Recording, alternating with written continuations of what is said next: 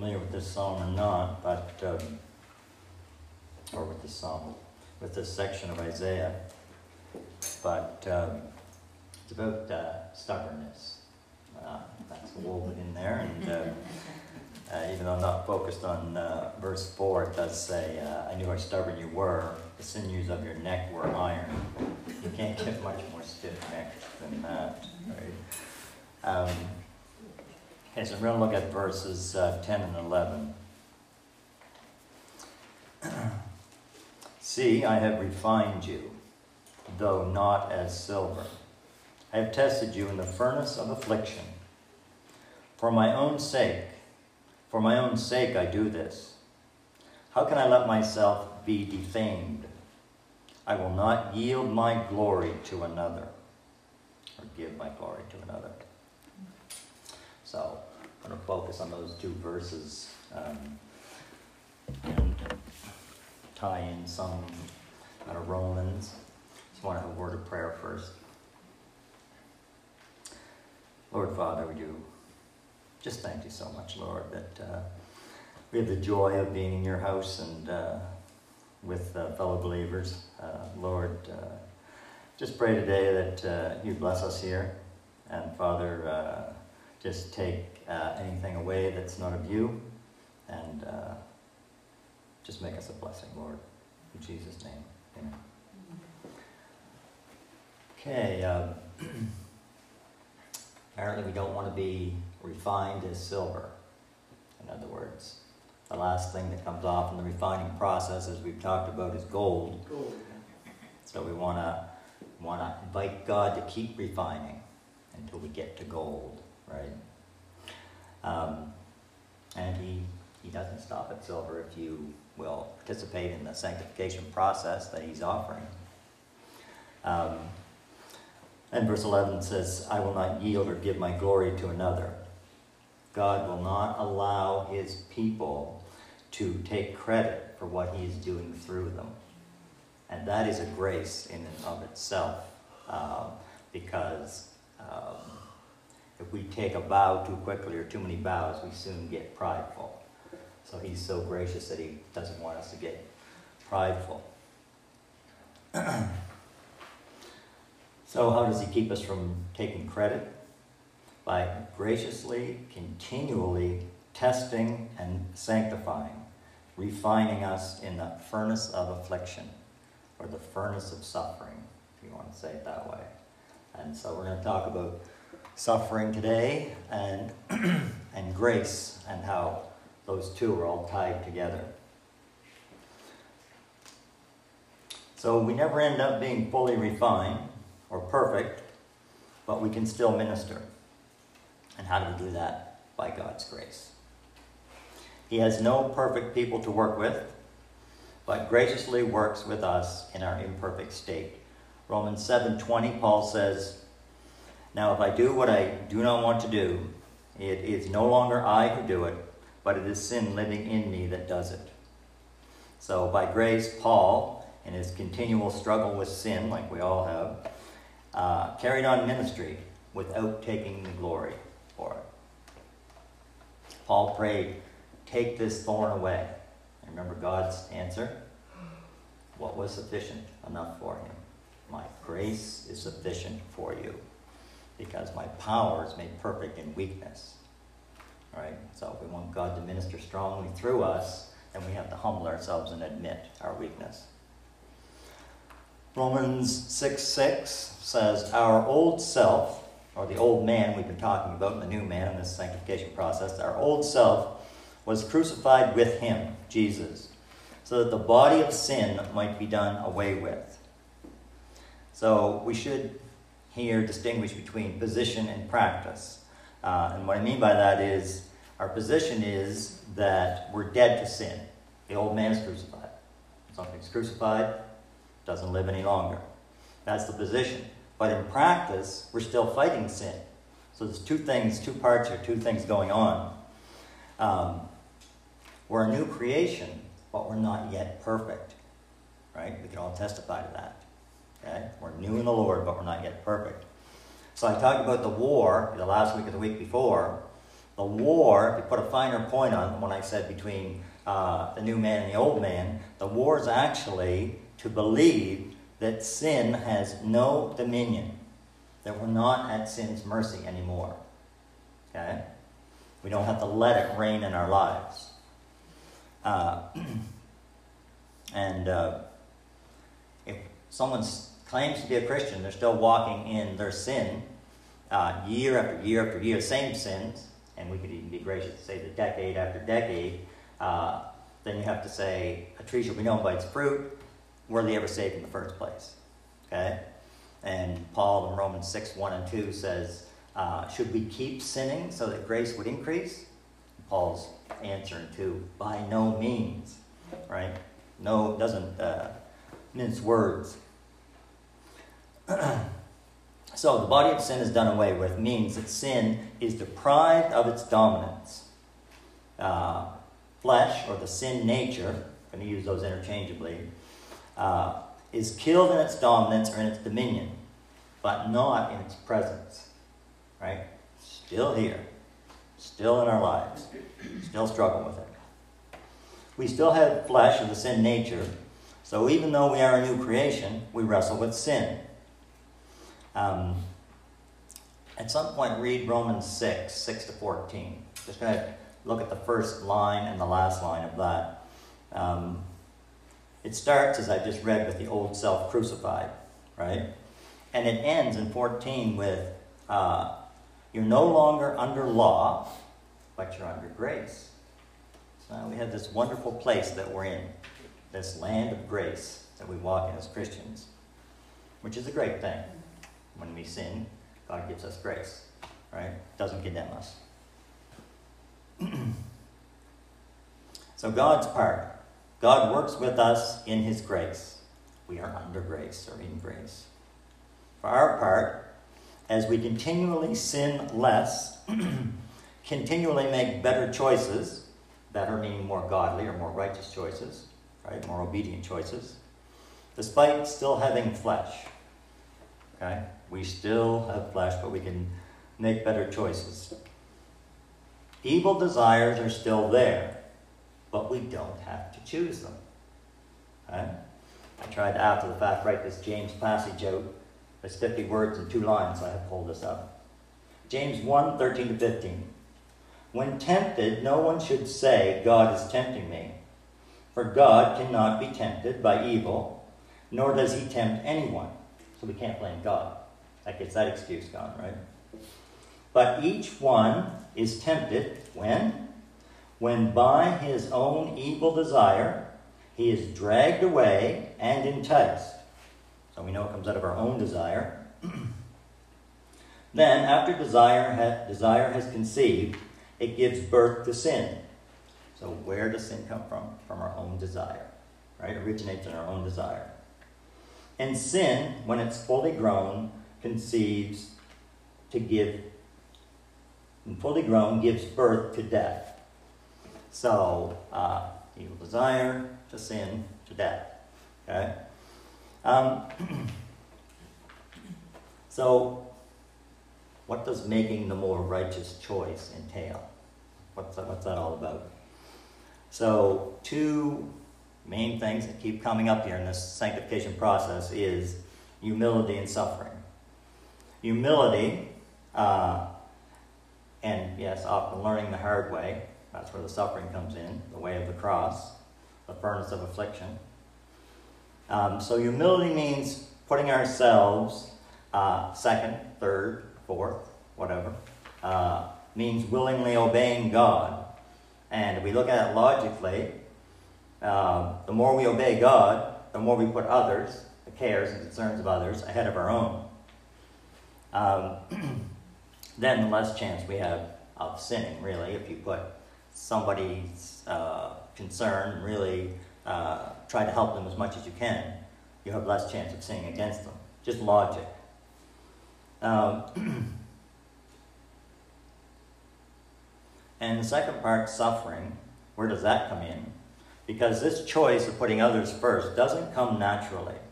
That is, it's a learned behavior. It's even counterintuitive regarding survival. Uh, it has a painful component to it. a suffering component, if you will. Uh, so that's logic. So we have to, all our logic and reason, we have to check it with the Bible all the time. Always go back to Jesus. Uh, so what about Jesus? And the most uh, logical book that we have, right? You can read many books. Here's the, this Bible will, you can reason it all kinds of different ways, and it will always uh, come out logically. So first, he humbled himself. Okay, so we're still uh, lining up with our humility, we, we're claiming. And two, he gave, gave up his life on the cross. He suffered. So we have humility and suffering. It was his suffering and humility and death that granted him the title of the way, the truth, and the life. so, what do these mean? He is the way to salvation. Uh, he is the truth, totally uncompromised, uh, and unconditional love. He is the life because he defeated death, giving us the opportunity for life everlasting. So we are to be like him, living his way, his truth, his life. Then we must take up our cross and experience death of our flesh, of our sin nature. There are no shortcuts in your wilderness. I can't get around it. There are two main aspects uh, to our success in the wilderness. Uh, first, there's teaching, tells us what we must do to interact and cooperate with the Spirit. Everything leads back to obedience to the, with the Spirit, obedience to the Spirit. So that happens through humility and suffering, as we're saying, or obedience. And the work of the Holy Spirit, the second aspect, this means walking with Him through, not around, experiences that He prepares specifically for each of us. Very interesting, right? That He knows the hairs on our heads, that He specifically knows what we need in every situation doesn't control our response, that's up to us. I remember Dad always saying that uh, experience is the best teacher. Right? You probably heard that. Um, so you might not be able to uh, remember last week's sermon, for example, but uh, as Gail testified years ago, when the Holy Spirit uh, had, uh, you know, spoke to her, she remembers it 20 years later. So you will remember uh, but the Holy Spirit, how He has guided you. Um, I thought about His guidance, His direction, and His uh, conviction. And to me, His guidance is don't do that. His direction, uh, come this way, do this. Uh, and His conviction, stop doing that. stop those habits that have long been going on, right? we know ourselves we can't avoid challenges, we cannot avoid difficulties, they're going to come, right? There's no other way to have the character and treasure of the kingdom develop in our lives than for us to experience the Holy Spirit's personal experiences that He's given to us, right? Those things that He's prepared specifically for us. Um, if we want to grow, we have to experience and go through those. 2 Timothy 2.12 says, if we suffer, we shall also reign with him. If we deny him, he also will deny us.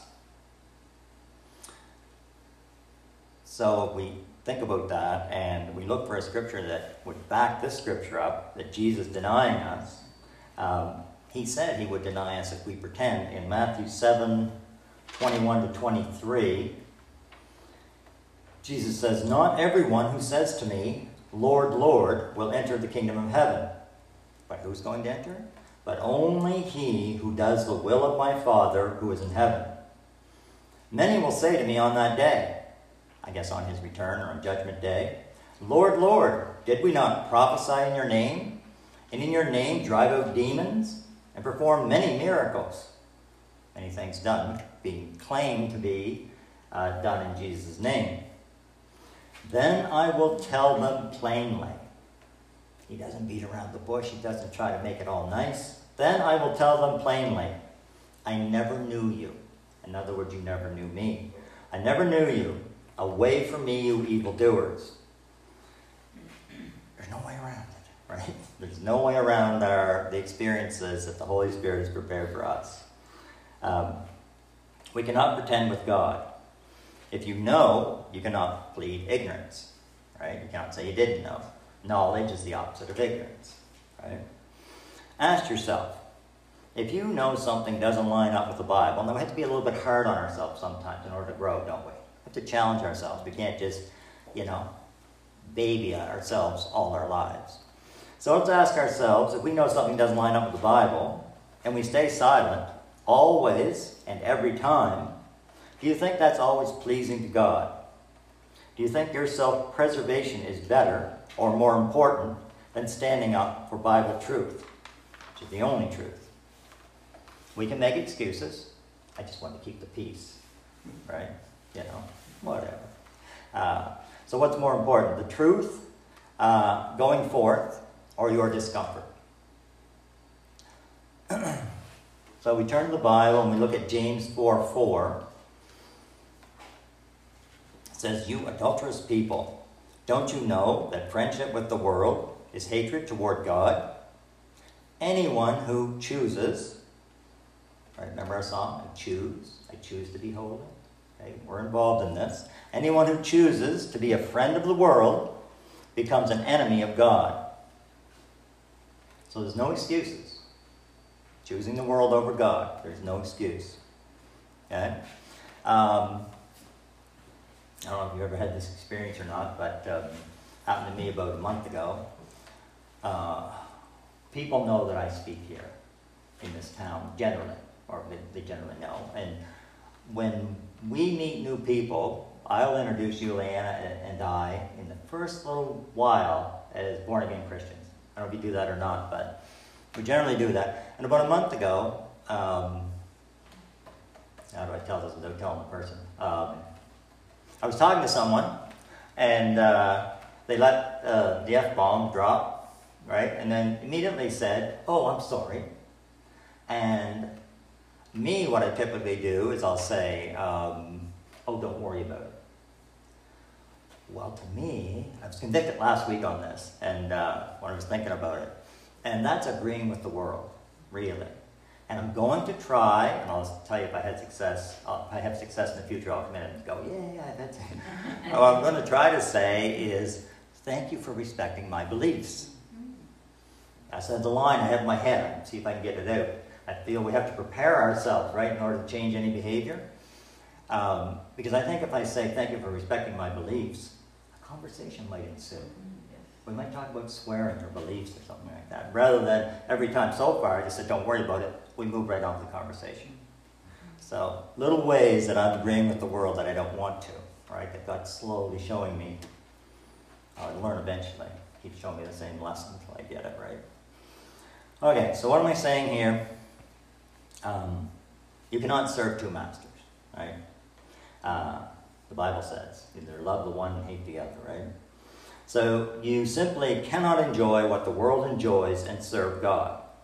So if I say this more specifically, uh, the more Christ-like you become, the less you enjoy what the world offers. I grew up listening to all kinds of secular music. Used to love Pink Floyd, The Doors, the, all those guys, right? just don't enjoy them anymore. You know? Just don't enjoy the novels that I used to read. Just just fell of love with that stuff. But if we play Christian music in the house, it's just it's a great, it's just wonderful. You know? Um, so the more Christ-like you become, the less you enjoy what the world offers. Uh, secondly, the more Christ-like you become, the less alluring or enticing the world becomes. Third, the more Christ-like you become, the more you become at odds or at enmity with the world and its basis, the flesh. Right? I'm thinking that, I don't know, as we walk longer with the Lord, doesn't it seem that 99% of the world is, is so not God and not focused on God and, and even, even hates God, right? So we should be more at odds with the world you know, as we walk with Christ. Um, and finally, the more Christ like you become, the more you suffer. Yeah, because uh, it's a natural result. The irony is that suffering makes us more like Christ, and the more like Christ we become, the more we suffer. No way around it. The flesh attacks us more we become more like as we become more like Christ. There's no other way to produce the fruit of the Holy Spirit and therefore have fruitful ministry than to become more like Christ through obedience to the Holy Spirit and hence to suffer. Right? The more we surrender to the Holy Spirit, the more He will lead us into suffering. And therefore, the more we die to self, the flesh. And secondly, the more the Holy Spirit is alive in us. So, again, we go back and look at Jesus. Right? We always go back to the Bible and compare and see if we're are we lined up here. So Jesus is our example, and he said, I do only what I see the Father do. Secondly, Jesus had his flesh completely under the authority of the Holy Spirit. I know he had no sin nature, right? But he still had free will. He could still decide. Okay? We can't think of Jesus or Paul or any of Moses or any of these guys like automatons or something that, you know, couldn't decide anymore. They could still decide. Um, three, we see in Jesus true humility. He did nothing without the Holy Spirit's prompting. That's surrender. He had great capability, and he was totally surrendered. Fourth, Jesus was a man of suffering or sorrows, acquainted with grief. Five, Jesus had a powerful ministry. So, from these truths, we know that if we obey the Holy Spirit, we cannot fail in our ministry because the Holy Spirit cannot fail, simply put. In John 14 12, Jesus says, You will do greater things than these. What was he talking about? Referring to all his miracles and all his ministry that he had done up to that point. And then evidence of that in Luke 10 17, it says, The 72 returned with joy and said, Lord, even the demons submit to us in your name. Right? So there's evidence that uh, a few weeks ago we talked about David and Joseph and uh, Moses. And uh, we, we talk about trying not to excuse ourselves because these are the giants of the Bible. Well, here's 72 kind of common people whose names we don't even have. So, can we still excuse ourselves that they're so much better or so much more spiritual than us? So we have to look at our own lives and our own ministering, and we have to ask do we see any gap between our ministering and these two scriptures that they talk about here about Jesus saying, You'll do greater than me, and the 72 coming back and saying, Wow, all this stuff is happening. Uh, so if you ask yourself, um, do you think the Holy Spirit has changed? If you ask yourself this and look at this gap, so do we think the Holy Spirit's changed? Um, maybe God's power has diminished. Maybe Jesus is not interceding still for us uh, to the Father. So to quote Paul again in Romans 6 2, by no means. Right? Holy Spirit hasn't changed. God's still just as powerful. Jesus is still interceding. So if the Holy Spirit, God, and Jesus are still the same today, yesterday, and forever, then what's different? I get this crazy suggestion here. Maybe it's us. Maybe we move. So you were running to win the race. Who cut in on you? You know, who cut in on us? What happened? Remember, sanctification is a process. It's a process offered to everyone. Okay? Like it's a natural thing that comes out of salvation, then sanctification, you're walking with God right? So these experiences are offered.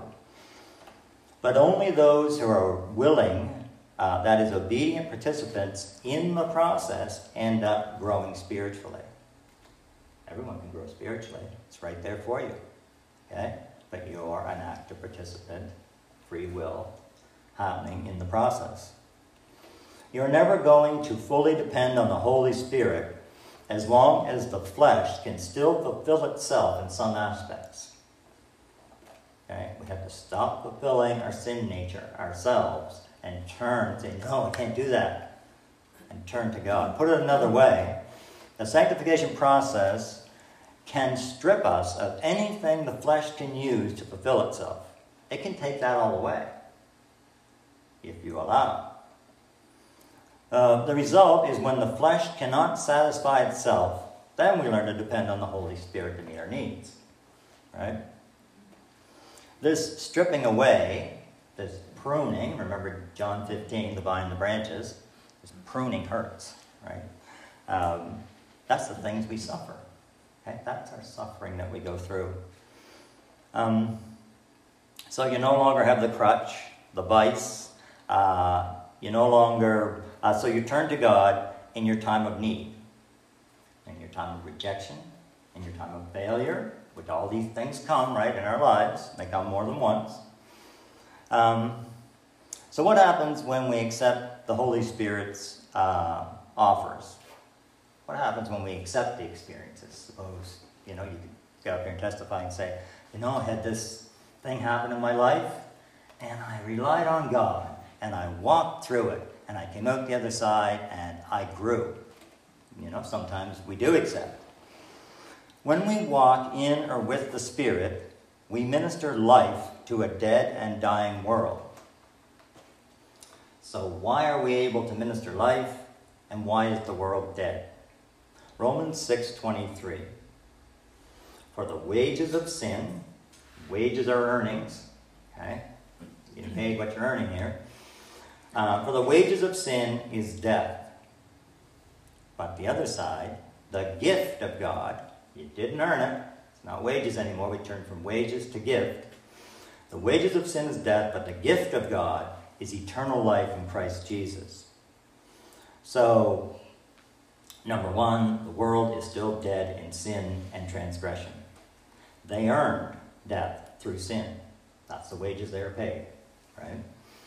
Um, secondly, people who are actually born again have received a gift of life that they can pass on, okay? Lead someone to Christ. Uh, they, we, offer life, the way, the truth, and the life and the world has the opportunity to receive the gift of life or to reject it and keep earning death through sin. It's always a choice. The point is that life is a choice for the world. At the same time, growth is a choice for us. Right? Once we get alive, once we get out of death and become alive, then we don't stay an infant. Or we do. Right?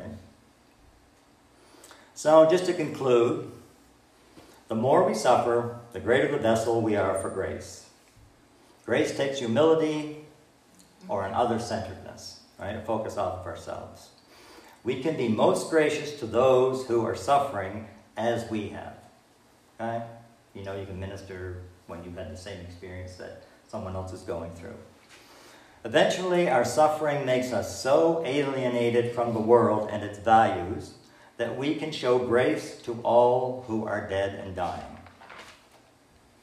Remember, showing grace means teaching accountability and obedience to God, not compromising over the world's sin. If you love someone, you will not compromise on the truth because you want them to be free from the world's bondage, right? Which is what sin is. And only the truth or Jesus can actually make someone free. Can try all the different things, but you'll come right back to some type of bondage. It's hard to get unconditional help from the world. At the same time, we must keep the grace we've received in the forefront of our own minds lest we get proud. We have also received grace. Okay? So we can't go out in some high and mighty thing and think we're better because we wouldn't be where we are. I mean, I had to be pursued like crazy by God. I don't know about you, but I resisted. I resisted. Luke 14 11. For everyone who exalts himself will be humbled, and he who humbles himself will be exalted. A seed cannot produce another seed without first dying. Right? so the process begins, the seed falls to the ground, it germinates, then a small stalk, then a larger plant, then a bloom, then fruit, then seed. It's a process, right? So the process um, is a process of growing toward fruitfulness. Likewise, God sanctifies us so we will be fruitful ministers of the gospel, That's what we're trying, that's our fruit, right? Telling others about this wonderful life that we have. No matter what we gain in Christ, it never means we've arrived or that now we can stop. You can choose to get off the sanctification process anytime you want, right? But it's better if we don't go through the hard stuff. Sanctification only gives us the opportunity to live for God, but the choice to live for God is ours every day. Matthew 22 14. Many are invited, but few are chosen. So, will we move from the invite to being the chosen? So, we can, if we fully surrender to the Holy Spirit, then we move from invite to chosen. Praise God. Thank you.